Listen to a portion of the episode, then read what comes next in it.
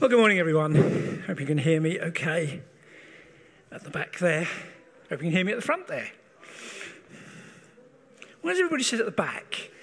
If it was an airplane, would it be able to take off? Because it'd be sort of heavy at the back. I was looking at that when you were all coming in this morning. Everybody was at the back, nobody was at the front. It's like an aeroplane. I'm sure they have to balance the load, don't they? I don't know if they do that these days. Anyway. Right, good morning, welcome. If you're new to the church, um, special welcome. Um, if English is not your first language, if English is not your first language, can I especially welcome you this morning as well? It can be sometimes very hard to listen to somebody speaking uh, when you don't get the words. To be honest, most of the folks that are English here don't understand half the words I say. So, so for you guys from, from other countries, um, you know, I, I really appreciate your attention. Really pray that God's going to speak to you this morning uh, as we continue our series on the Holy Spirit. This is the fourth sermon in a series of uh, uh, in a series of six. So I would encourage you to catch up on uh, any of the previous messages you, you may have missed. Um, if you're new to this church, then we are a church that believes in the Holy Spirit. We've been talking about that, we've been praying about that, we've been hearing about that already this morning. That's what our kids are, are learning about as, as they go out there. Uh, we believe that the Holy Spirit is vital to our lives as Christians, our life together as a church. And yet, so often, that the Holy Spirit is the forgotten member of the Trinity. We talk of the Father, Son, and Spirit. That's what we mean by the Trinity God, the creator of all and Lord of all, Jesus, his Son, who came to earth and died on the cross for our sins, and the Holy Spirit who lives in us and equips us, enables us to be effective for Him. We talk of being a spirit filled church, a church who move in the gifts of the Holy Spirit, a church who are prepared to allow the leading and the guiding of the Holy Spirit to disrupt our, our man made plans and orders of service. Uh, but we never want to assume that everybody knows what we mean by the Holy Spirit everybody understands this subject. And it's so important that we, we revisit this subject, that we keep revisiting this subject, and we keep talking about the Holy Spirit. I, I trust that no matter how long or short a time you've been with us, you've already seen and witnessed the Holy Spirit work amongst us.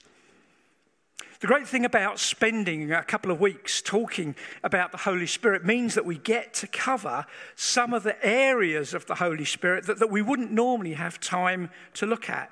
And so today I want to look at what at first glance might seem a somewhat unusual subject. I want to talk about the Holy Spirit and the world. The Holy Spirit and the world. And, and I'll explain firstly why I think this might be considered a little bit of an unusual subject. You see, the whole area of the Holy Spirit is actually very personal to me. I know it's very personal to, to, to, many of us. But I became a Christian in 1977. That kind of gives my age away a little bit if I said I was a teenager at the time. Uh, but I became a Christian in 1977. And the phrase a spirit filled church would not have meant much to well, just about anybody in those days. We didn't really use that phrase. However, something remarkable happened in the church, in this country, and in another, another, many other countries, but in this country, in kind of a seven or eight year period between the kind of mid 70s to the sort of mid to the mid 80s, that has since come to be known as the charismatic renewal. It was a period in church history where many churches rediscovered the person of the Holy Spirit. And if we're honest, it rocked the established church. Uh, that existed at the time. People were broadly comfortable with God the Father. People were broadly comfortable with God the Son, Jesus. If we were to, to walk out into the streets there and say, Do you understand the term God and Jesus?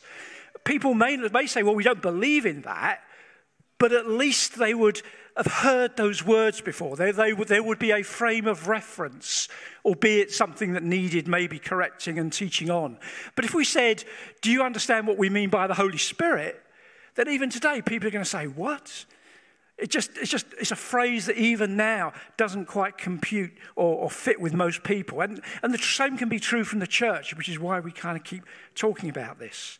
But from my perspective, you see, I, I lived at a time when suddenly the Holy Spirit burst into the church in a very real way.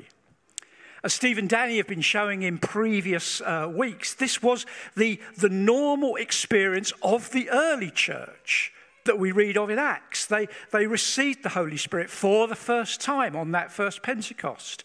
They moved in the power of the Holy Spirit.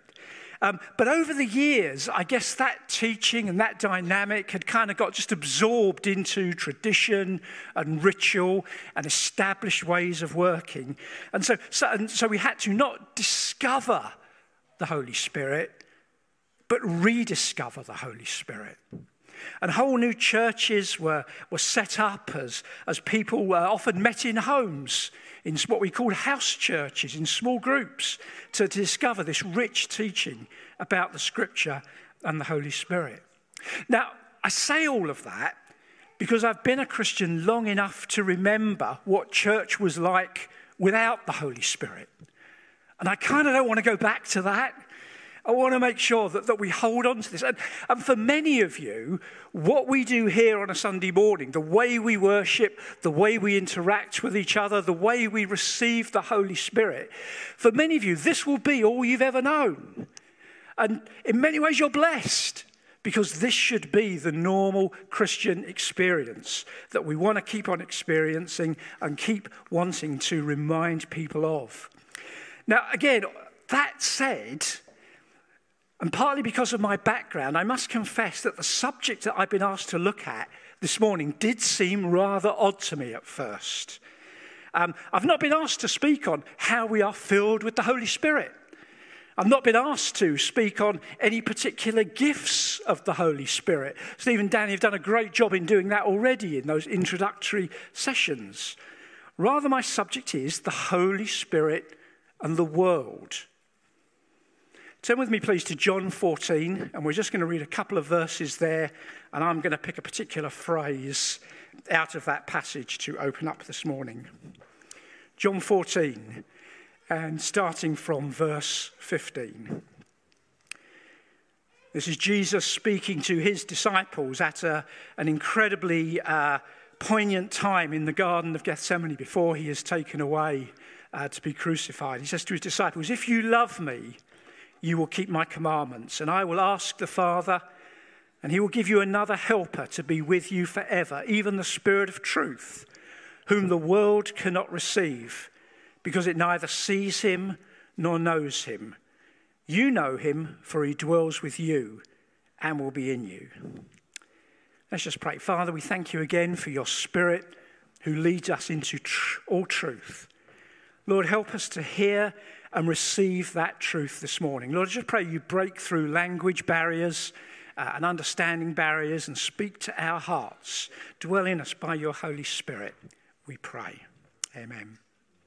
Amen. That was such a well known passage, such a well known go to passage for us in the 70s and the 80s as we started to learn about the Holy Spirit. Um, we love the beginning of that passage. We often quote the beginning few verses there. Uh, uh, I will ask the Father, uh, He will send you another helper, He will be with you forever. We tend not to focus so much on what comes next, whom the world cannot receive because it neither sees Him or knows Him.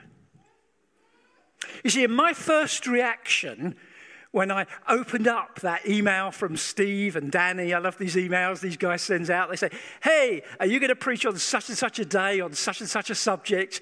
And there's a couple of things I need to do. The first thing is to kind of check my diary. Yeah, yeah, I'm around that Sunday.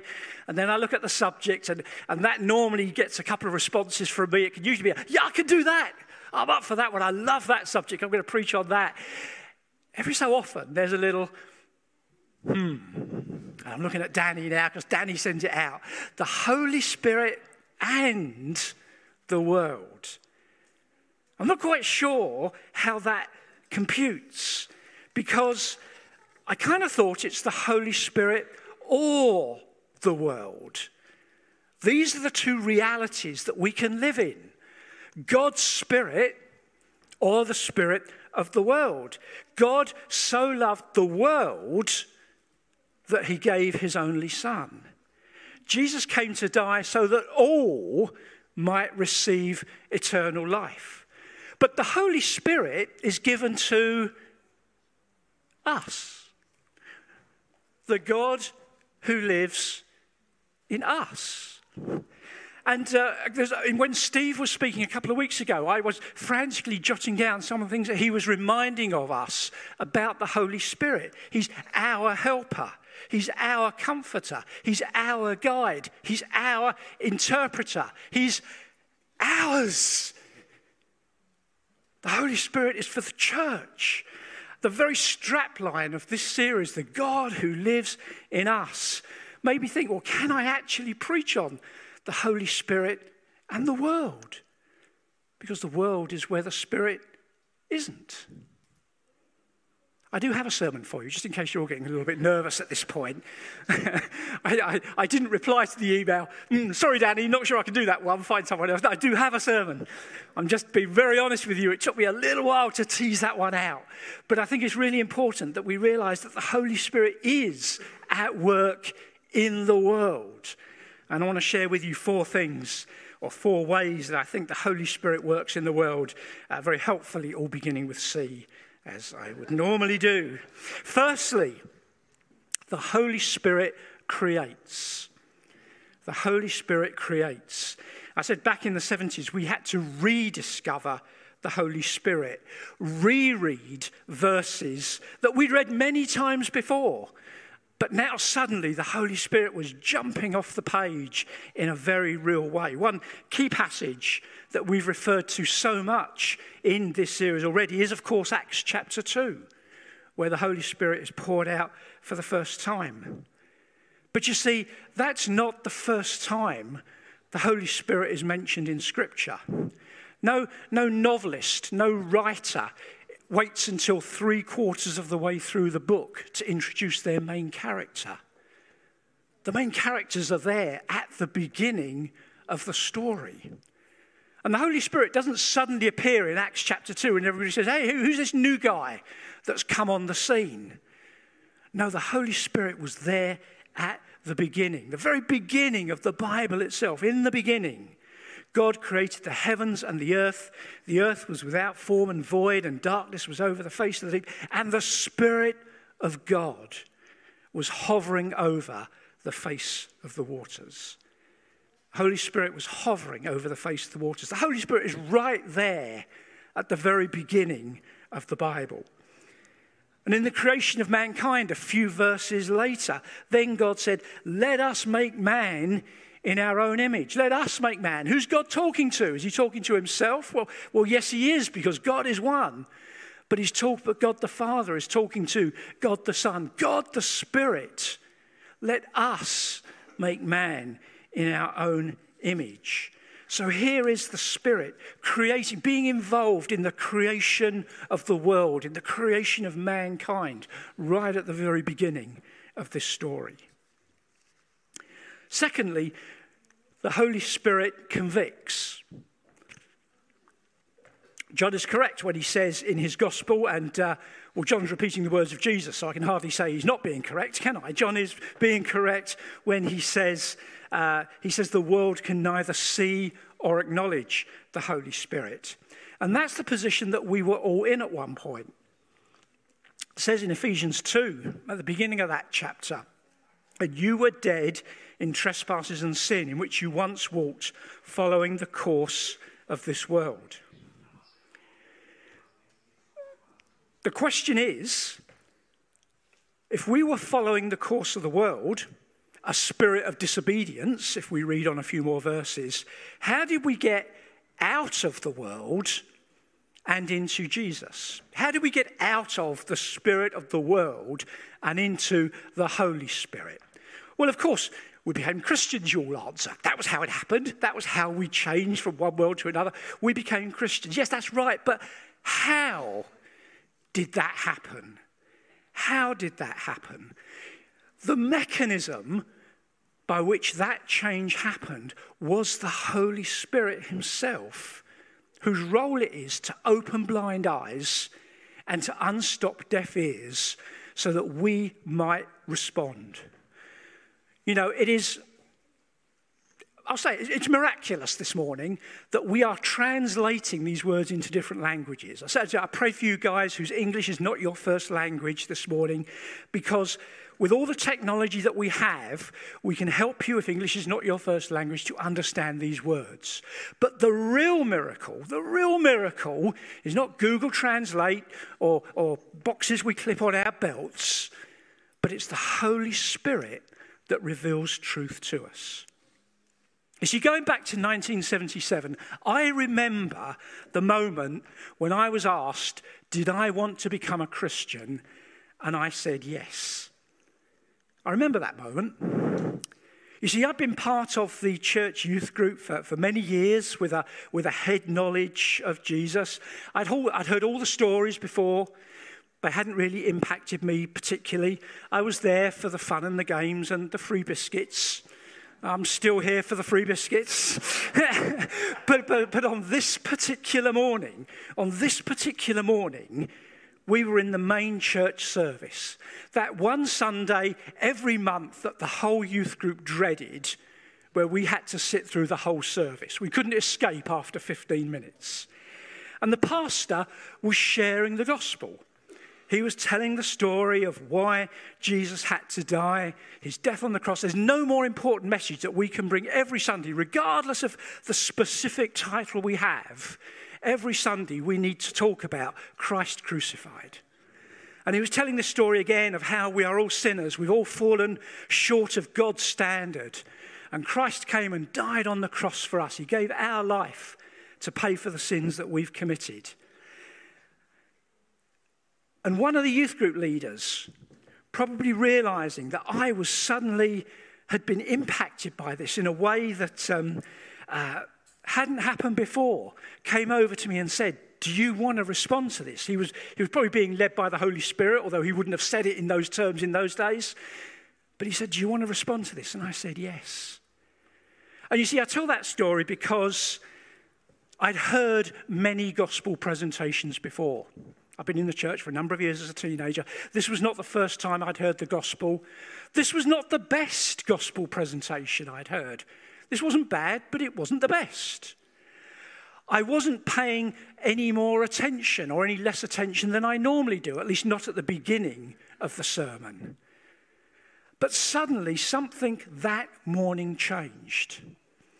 And see, the question is this if it wasn't to do with the skill of the person speaking, and if it wasn't to do with the attentiveness of the person listening, what actually meant that suddenly that morning this all made sense? It was the Holy Spirit speaking to my heart, opening up truths that I had not seen before. And you see, if this morning you're not a Christian and anything that you've seen or heard is starting to move you, then it's because the Holy Spirit right now is at work in your heart. You know, we can miss this. We can miss this, even in the, even in the message that we give to the world about sin. We can say, because it's easy to do this, we can easily say such things as, you know, sin is, is a problem in your life. We, we can be very specific. We can be bold. We can say, hey, guys, if you don't know Jesus, sin is a problem in your life. It's, it's like an illness. It's like a sickness. And hey, I'm gonna, I've got a pill that will help you. This pill is called Jesus. You need to take this pill into your life uh, and it will make you better. Now, have you ever heard someone say that? Have you ever said that yourself to someone? In many ways, it's, a, it's quite a good analogy, isn't it? But what does Ephesians 2 say? We were dead. We were dead in our trespasses and sins. You know something about somebody who's dead? Pills aren't much good anymore. Potions aren't much good anymore. I don't know if you're a fan or if you watch those kind of medical dramas on TV. Uh, usually it involves some point, some getting wheeled in on, on, an emergency trolley, and all the doctors and all the nurses, they're kind of, there's this, this melee of activity. It usually involves a sort of defibrillator at some point where boom, they try to restart the heart, and there's all these kind of needles and, and, and technology, and it's really, real good drama. It's really exciting. Then suddenly there comes this moment when everything stops, when everything goes quiet because the patient has died. And all the pills and all the potions and all the training and all the technology and all the medical knowledge and abilities are suddenly no longer any good at all because the patient has died. And you know, we need to remember that was the state that we were, we were in. We weren't just ill, and needed a bit of medicine, we were dead. And the Holy Spirit brings us back to life. And we do not give people pills or potions. In a sense, we do. But we need to remember ultimately, we are introducing them to the person who can bring the dead back to life. That's our role. We introduce them to the one who brings people back to life. It's all Him. He convicts of our sin. The Spirit creates, the Spirit convicts. Thirdly, the Spirit calls. The world may not see or know the Spirit, but they're going to get Him. They're going to get Him. We do not live in glorious isolation. We're not called to live in glorious isolation. We're not called to put up walls to protect ourselves from the big bad world out there. We're called to go to that big bad world. Jesus said, But you will receive power when the Holy Spirit comes on you, and you will be my witnesses in Jerusalem and in Judea and Samaria and to the ends of the earth. And again, thinking about that verse in a slightly different way, given the subject that I had this morning, I saw it just a little bit differently. You see, it isn't just that we are going, that's true, but it's, it isn't just that we are going. It isn't just that the Spirit is given to us, the Spirit is given to us. And it's not just that we might go to the ends of the earth. But all of that is so the world might receive.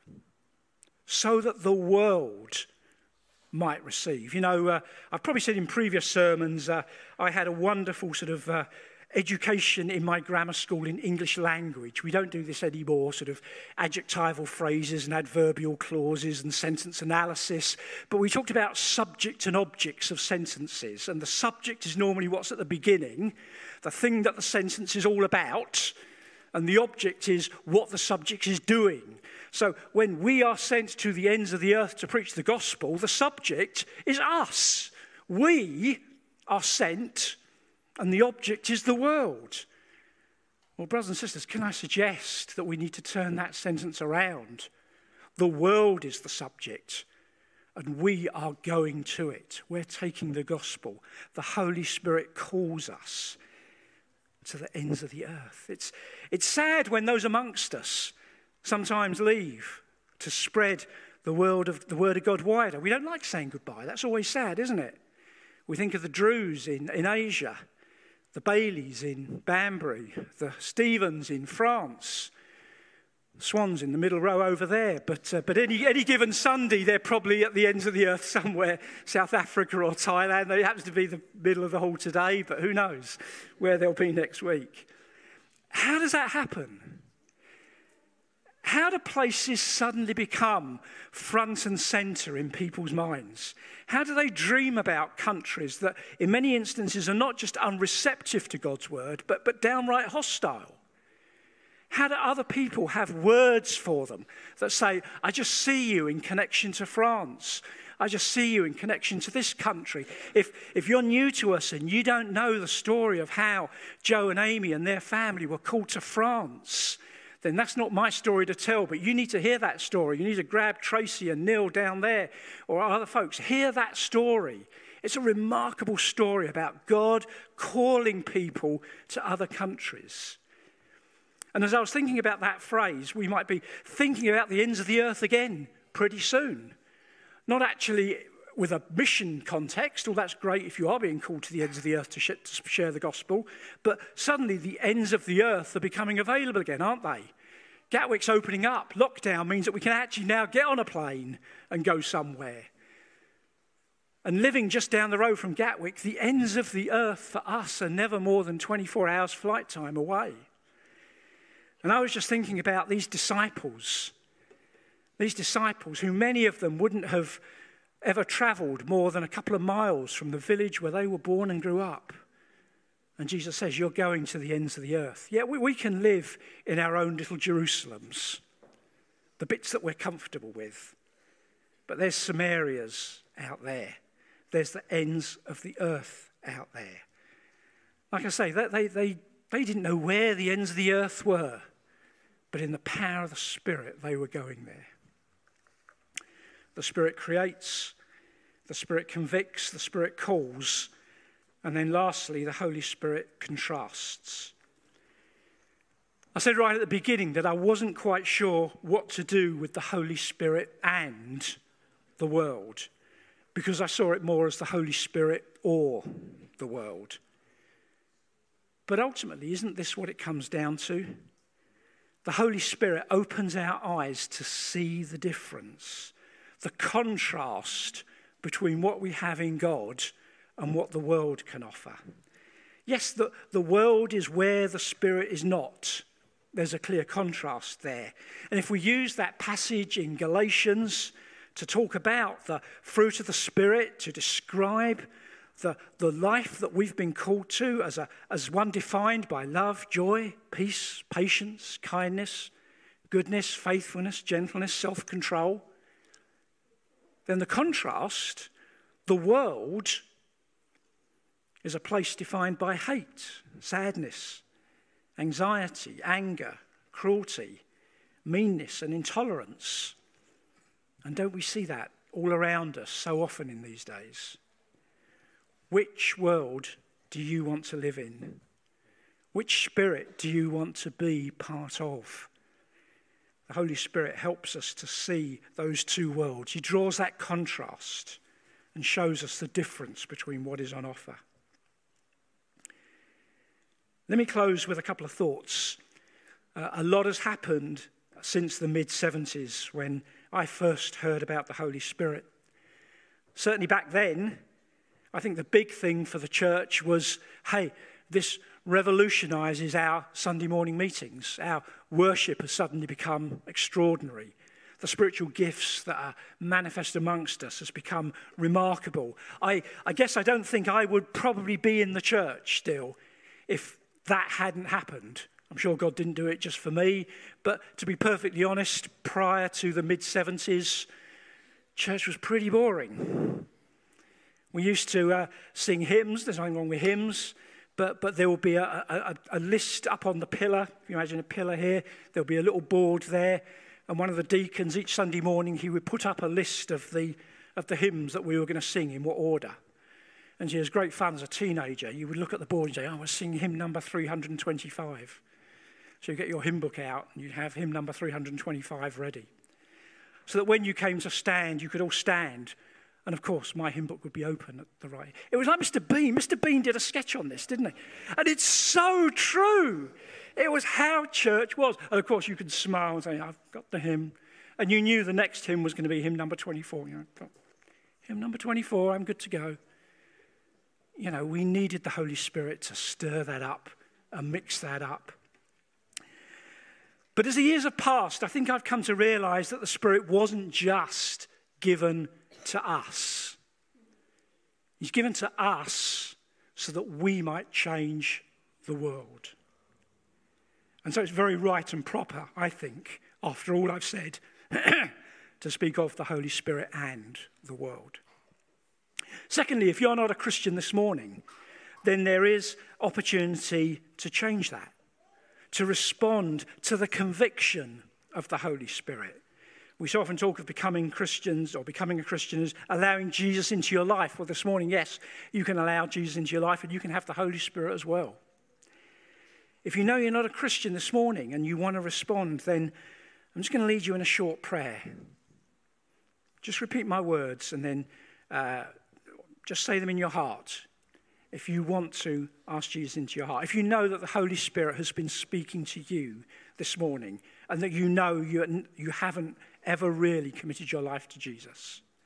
If that's you this morning, just repeat these words after me. Heavenly Father, thank you for your Son Jesus. I know that I've done wrong and been far from you.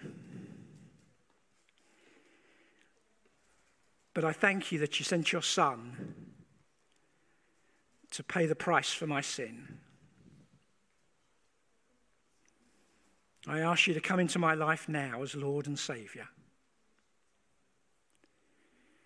I thank you for the Holy Spirit and the promise that He will lead me into all truth. Amen. If you uh, if you prayed that prayer for the first time this morning, then please come and speak to someone you know is a Christian. You can come and speak to me. You can come and speak to, to any of the leaders. Danny down here, uh, Justin at the back, Dave, I've already called out in the middle there. Please, please, if you've, done, if you said that prayer this morning for the first time, don't, don't leave here this morning without speaking to someone because we want to help you uh, on that journey. Guys, can you come back? I think we would love to close with a prayer. We've been talking about the Holy Spirit. Again, just as we, we sing one last worship song, there's a great opportunity for you to receive again the Holy Spirit. If you want us to pray with you, then you can come to the front, or you can just again pray with somebody near to you uh, that you know can, can speak into your needs, speak into your situation.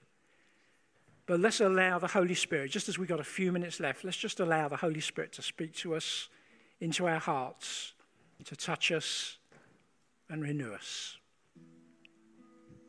Amen.